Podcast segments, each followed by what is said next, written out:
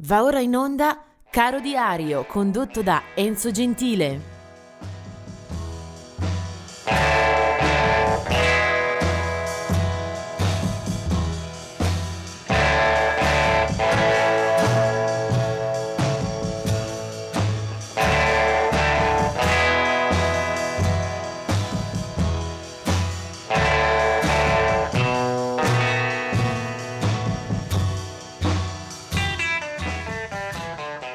Siamo arrivati al 30 luglio e cominciamo subito con eh, una dipartita eccellente.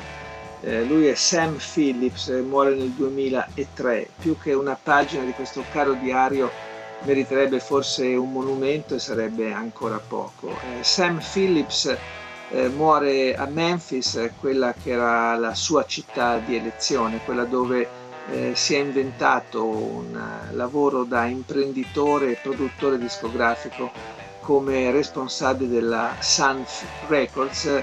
La Sun Records è un'etichetta dove si sono eh, affermati, sono cresciuti, dove eh, lui stesso ha lanciato eh, artisti come Elvis Presley, eh, Carl Perkins, Jerry Lewis, Johnny Cash, Roy Orbison e tanti tanti altri. Sam Phillips era nato nel gennaio del 1923 e se ne va con una storia enorme alle spalle, eh, irripetibile ma soprattutto eh, impossibile da dimenticare. Muore a 80 anni per una crisi respiratoria in ospedale.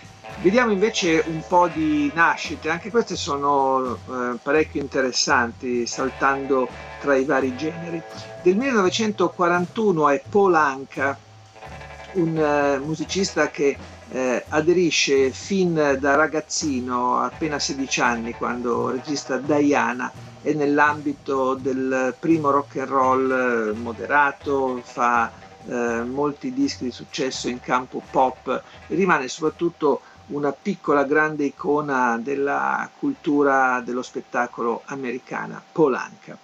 1945 la nascita di David Sanborn, un artista che spesso abbiamo visto anche coinvolto eh, in progetti eh, a cavallo tra il pop, il jazz di qualità, insomma un artista molto versatile che al sax eh, entra in molte session eh, negli anni 70-80 per arrivare fino ai giorni nostri. Del 1957 invece è Rat Scabies, eh, questo era il suo soprannome, il nome anagrafico è Chris Miller, batterista dei Damned, esce, eh, nasce nel 1957 ed è giovanissimo quando eh, fa parte della band del primo punk inglese, tra i più divertenti, tra i più riusciti esperimenti di gruppi in quel settore, eh, Rat Scabies dei Damned.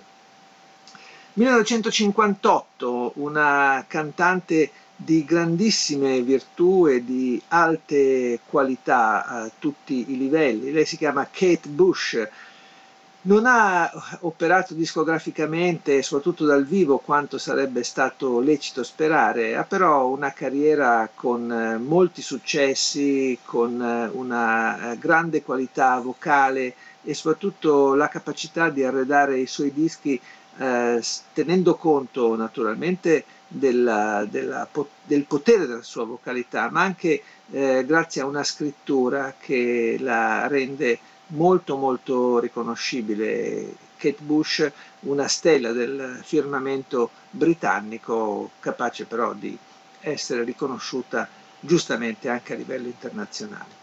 Del 1968 la nascita di Sean Moore, eh, batterista che troviamo nella band dei Manic Street Preachers fin dalla loro fondazione, fino alle prime produzioni discografiche del 1989.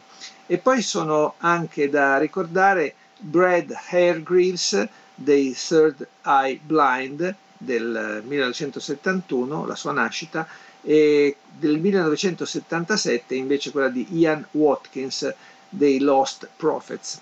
Risalendo velocemente il calendario, ricordo anche che del 1946 è la nascita di eh, Jeffrey Hammond Hammond che troviamo nella, agli albori della storia dei Jethro Tull, un amico d'infanzia di eh, Ian Anderson che non a caso gli dedicano delle canzoni più belle della prima stagione dei, Jeff, dei Jethro Tull, si chiamava A Song for Jeffrey e quel Jeffrey è proprio lui, Jeffrey Hammond Hammond.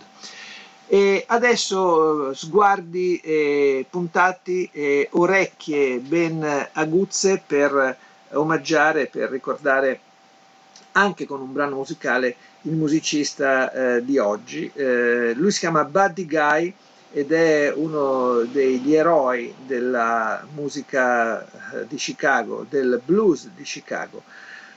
Un chitarrista eh, che ha suonato con tutti e che ha influenzato fin eh, da eroi quali Jimi Hendrix ed Eric Clapton. Buddy Guy comincia a suonare giovanissimo e già nel 1957 è un chitarrista riconosciuto in quel di Chicago.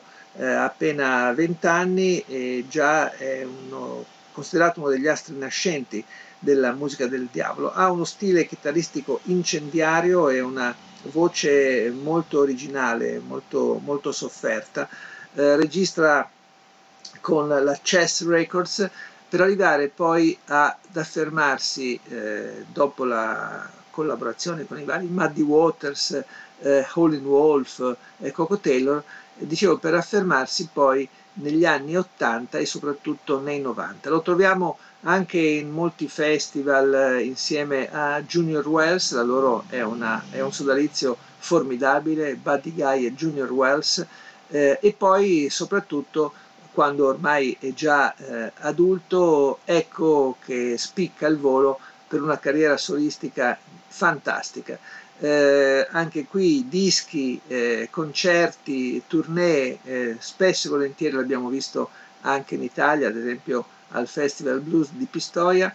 Questo è un disco con eh, tante primavere sulle spalle, ma che ancora si mostra eh, gagliardissimo e vincente dalla prima all'ultima traccia. Si chiama Damn Right I've Got the Blues, è un disco uscito per la Silverton Records nel 1991 e questa è una eh, traccia che eh, Buddy Guy riprende eh, da repertorio altrui. Eh, il brano, il titolo, ricorderà, rimanderà agli amanti eh, del soul, del rhythm and blues, perché Mustang Sally l'abbiamo vista e sentita anche cantata in origine dal grande Wilson Pickett. Bene, questo album che vince un Grammy nel 91 eh, ce la riporta alla luce nella interpretazione di Buddy Guy e questa è Mustang Sally.